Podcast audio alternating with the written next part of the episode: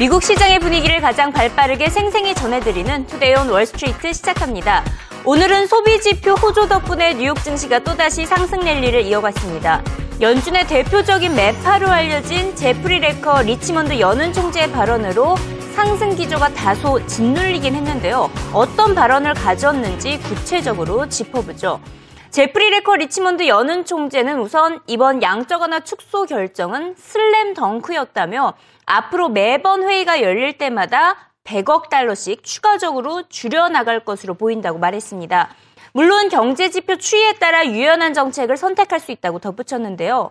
레커 총재는 연준이 내년 한 해 동안에는 차츰 양적 완화 규모를 줄여나가다가 내후년이죠. 2015년 초에는 기준금리를 인상하기 시작해 2015년 말에는 금리가 2%까지 오를 것으로 예상했습니다.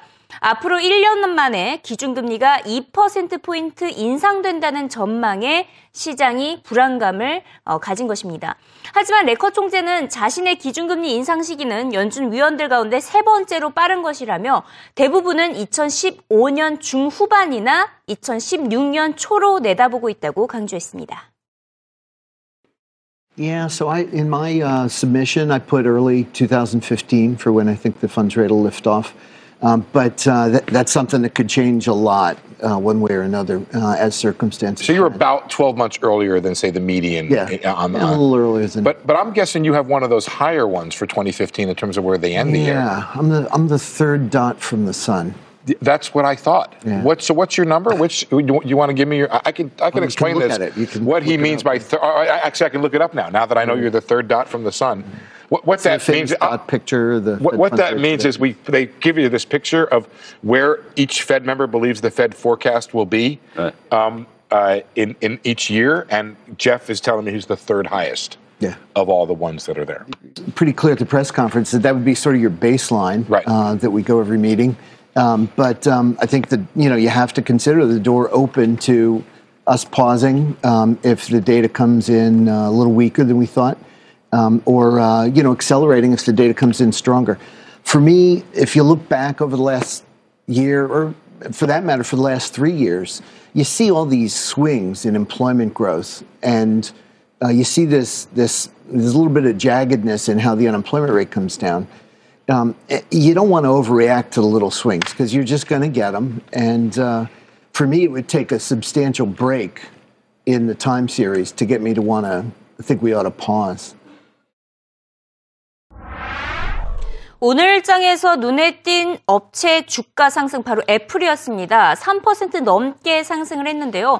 애플이 중국 최대 이동통신사인 차이나 모바일과 공급 계약을 맺었기 때문입니다.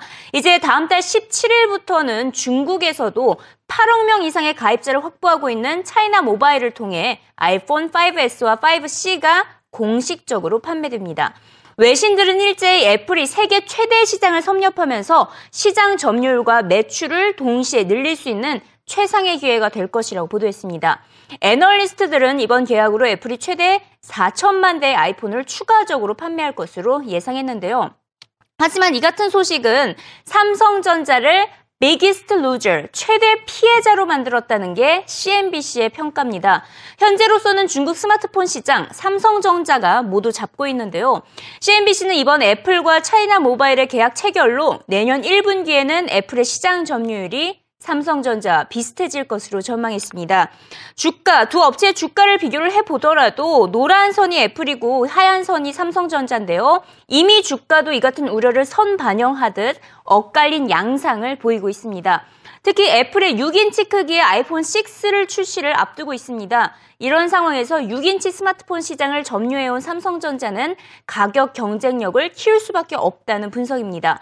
특히 중국에서는 애플의 아이폰이 사회적 신분을 상징하는 명품 같은 인식이 강하기 때문에 삼성전자 제품보다도 선호도가 높은 것으로 알려지고 있습니다.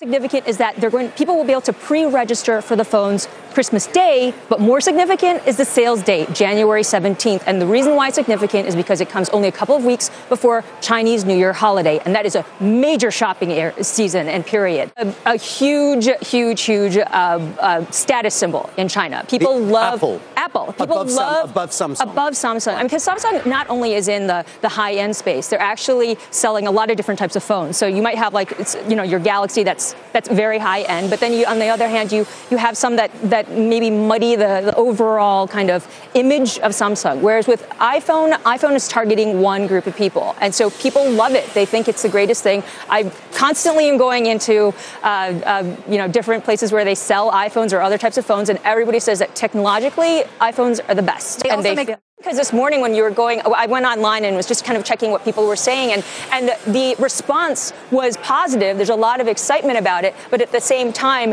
it, it, it wasn't, you were, didn't see as much ex- excitement because they're having so many leaks. That, that, 네, 중국 이슈에 대해서 더 짚어보도록 하겠습니다. 중국 금융시장에 채무불이행 루머가 커지고 있습니다. 그렇기 때문에 그동안 유동성 공급에 관대하지 않았던 중국 인민은행마저 유동성을 공급했습니다. 중국 은행권들의 자금 압박이 심각해지면서 중국 인민은행이 결국 3천억 어, 위안이 넘는 유동성을 공급한 것인데요. 이에 따라 중국의 단기 시중금리가 뒤에 보시다시피 6월 이후에 또다시 급등한 것을 알 수가 있습니다. 8.94%까지 올랐고요. 장중 한때는 무려 10%에 육박했습니다. 은행 간 금리는 시중은행들이 자금 도매 시장에서 급전을 빌릴 때 필요한 자금으로 지금 이만큼 올랐다는 것은 그만큼 자금이 말라가고 있다는 것을 반증하고 있습니다. 월스트리트 저널은 중국 금융시장의 허점이 드러나고 있다고 보도했는데요.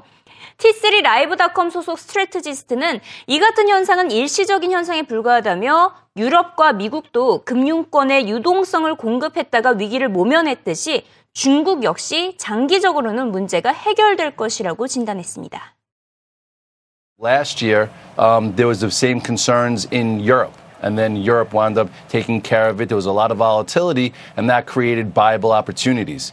We had problems like that back in you know 2008, 2009, and we took care of those problems. So, with that being said, these are somewhat new problems for China.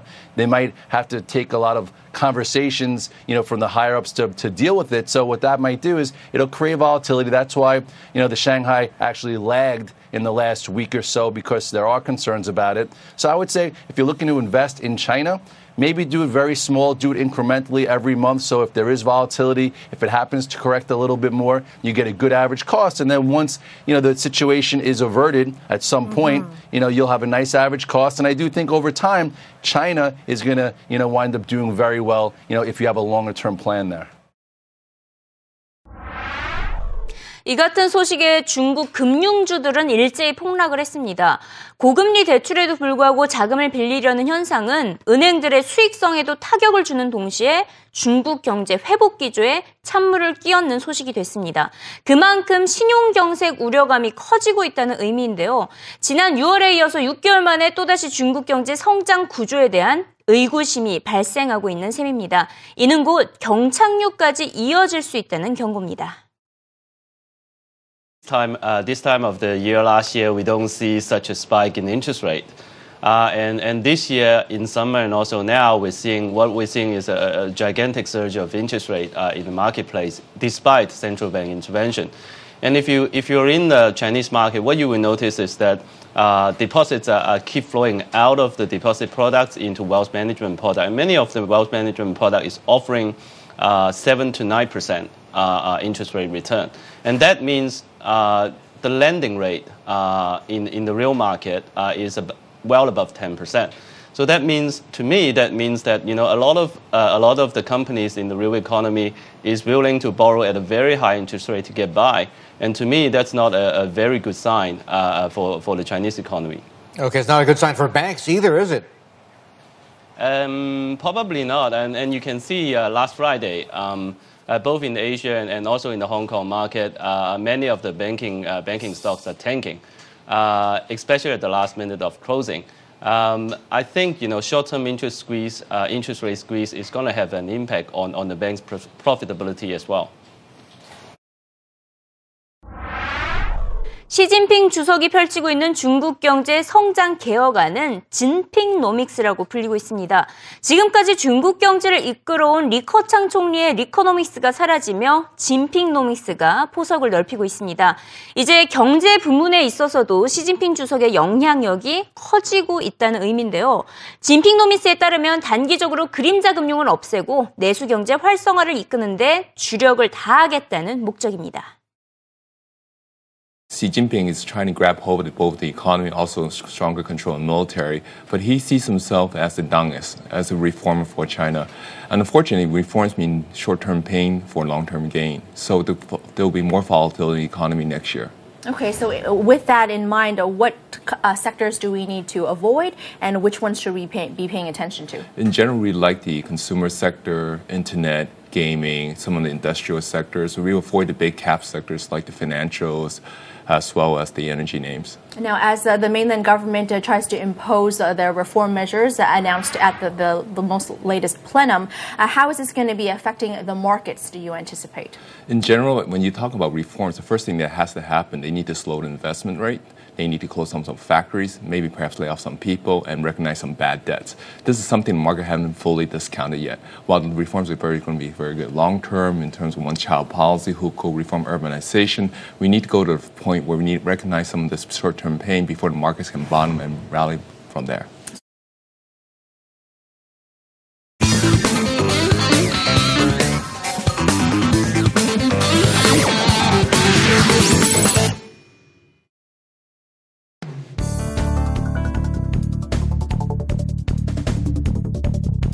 이 시간 헤드라인 살펴보도록 하겠습니다. 첫 번째 소식으로 어제에 이어서 또다시 미국 석유 시장과 관련된 소식이 전해지고 있습니다. 오늘은 API, 미국 석유협회 주장과 관련된 내용인데요. Tear down this wall, 벽을 허물어 달라라고 요구를 하고 있습니다. 어떤 벽인가 살펴보도록 하겠습니다. 미국 석유협회는 미국의 글로벌 에너지 시장에서 입지를 넓혀가고 있기 때문에 국제유가 수출에 대한 금지 법안이 완화될 필요가 있다고 주장을 한 것입니다. 2016년까지 매일같이 얼마만큼이 생산이 되냐 무려 80만 배럴씩 생산량이 늘어날 것으로 전망이 되고 있기 때문에 지난 1970년대에 책정했던 법안을 수정할 필요가 있다는 게 미국 석유협회의 주장입니다. 미국 에너지 독립성이 강화되면서 앞으로 세계 원유 시장의 주도권이 뒤바뀔 조짐임을 어, 나타내고 있는 것을 알 수가 있습니다. 바로 밑에 기사 제목만 잠깐 살펴보도록 하겠습니다. 영국이 가난한 사람들을 위해서 자금을 모으는 세계은행 펀드에 가장 많이 기부를 했다라는 소식이 전해지고 있고요. 바로 밑에 중국과 관련된 소식 또다시 짚어보도록 하겠습니다. 최근 중국이 수십억 달러 규모를 차지하고 있는 골프 산업에 관심을 보이고 있다는 소식입니다. 내년에 12개의 토너먼트 골프 투어를 열어서 젊은 선수들을 발굴한다는 계획입니다. 2016년에 열리는 리오 올림픽을 염두에 둔 것으로 해석이 되고 있는데요. 중국 스포츠는 지금까지 올림픽을 중심으로 해서 많이 성장을 해왔습니다. 골프가 올림픽 종목으로 다시 채택이 되면서 중국에서 골프의 열풍이 불고 있는 것입니다.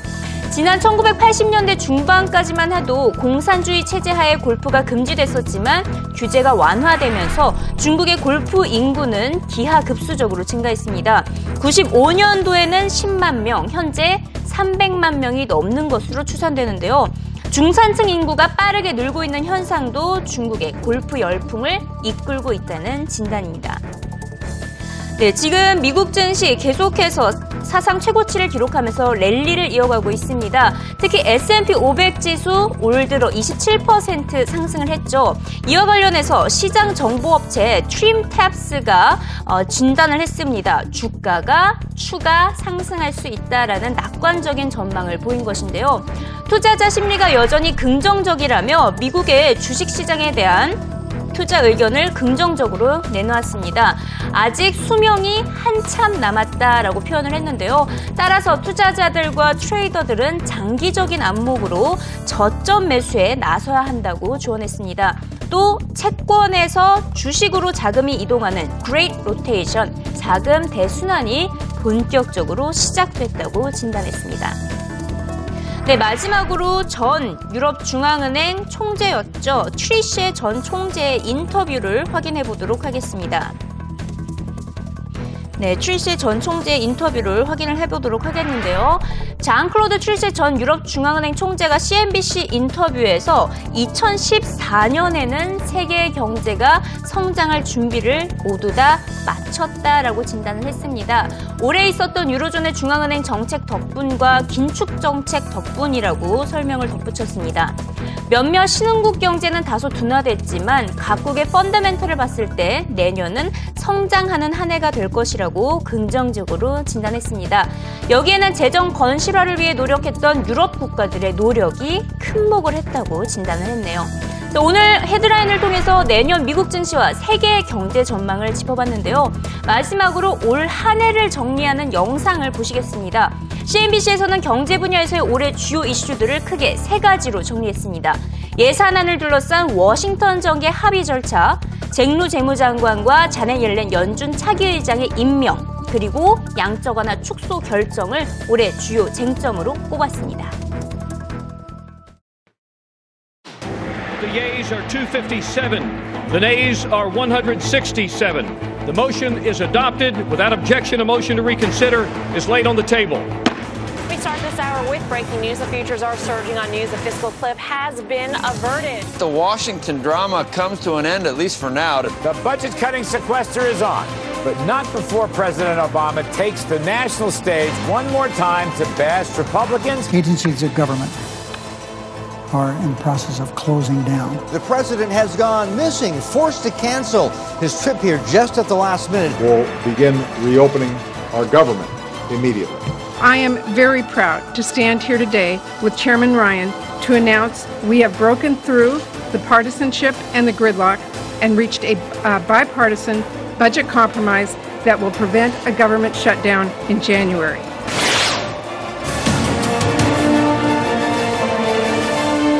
Today is uh, Tim Geithner's last day as Treasury Secretary. We're going to talk Geithner's legacy and the challenges for his successor, Jack Lew. I look forward to joining the Treasury Department, whose people are legendary for their skill and knowledge. I also want to announce my choice for the next chair of the Federal Reserve. Yellen is seen continuing the policies of Bernanke and is thought to be someone who would be quicker to provide more stimulus. We could, in, in next few meetings, we could take a step down in our uh, pace of purchases. The market through the equivalent of a taper tantrum. A taper spasm. A true taper. How much do they taper? Investors are bailing out of emerging markets in a big hurry, dumping Indian and Indonesian equities. The Federal Reserve announcing a $10 billion taper. $5 billion each of mortgage backed securities and treasuries. And they say if the data comes in as expected here with further improvement, they will taper further at future meetings.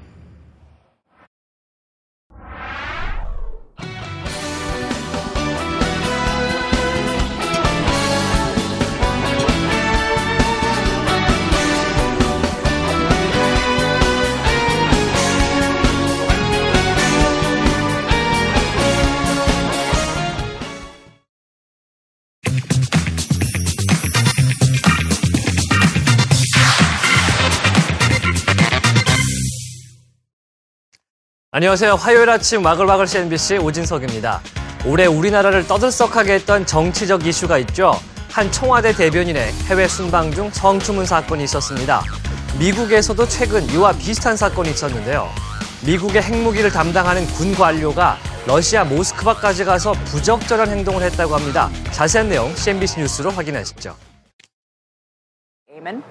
Yeah, Kelly, look, this is one of the most surprising stories of the day, broken by the Washington Post in its full detail uh, this morning. Major General Kerry, uh, relieved of command of the 20th Air Force, that's a unit of the Air Force that oversees U.S. ICBMs, intercontinental ballistic missiles, the U.S. nuclear forces, after an incident over the summer in which he went on a multi day drinking binge, allegedly on an official trip to Russia. During that binge, he apparently met several attractive young ladies parties at a facility uh, where near where he was staying near Red Square uh, and squired them around to a number of parties all through the evening until as late as 5 a.m. Uh, this obviously erratic behavior for a nuclear forces general.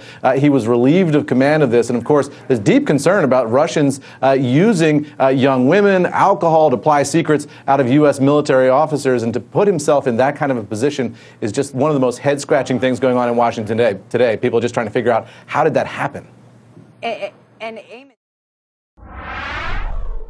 미군의 핵무기 통제를 맡고 있던 마이클 캐리 전 미 공군 20사단 사령관이 러시아 출장 중 술을 마시고 여성들과 부적절한 행동을 해서 해임됐습니다.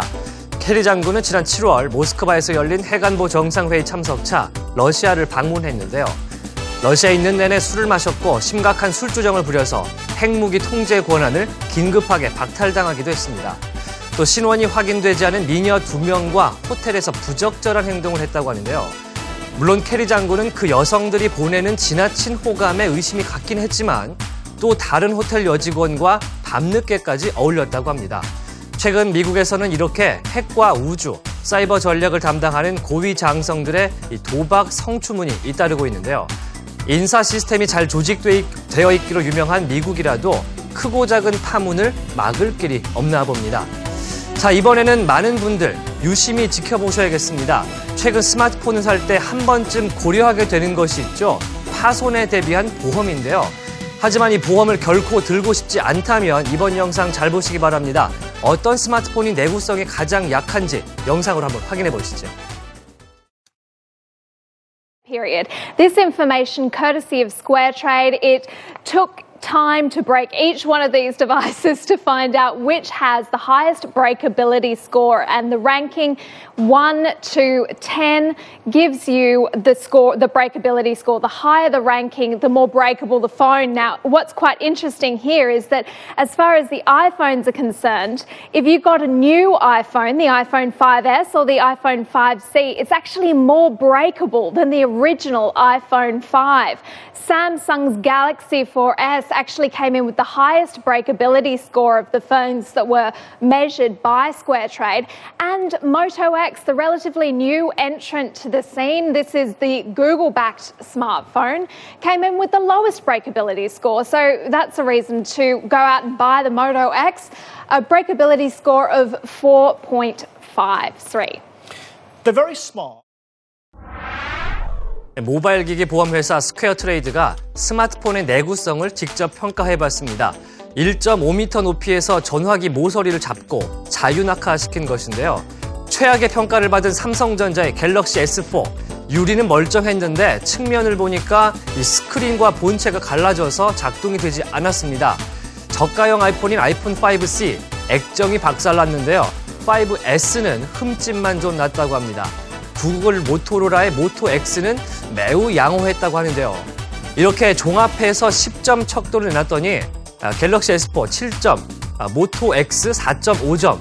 이렇게 같은 운영 체제를 쓰는 스마트폰이지만 기기의 내구성은 크게 차이가 납니다. 하지만 어쨌거나 완벽한 내구력이란 존재하지가 않기 때문에 충격과 파손에 꼭 대비를 하시면 좋겠습니다. 자, 오늘 준비한 내용 여기까지입니다. 저는 오진석이었고요. 지금까지 와글와글 CNBC였습니다.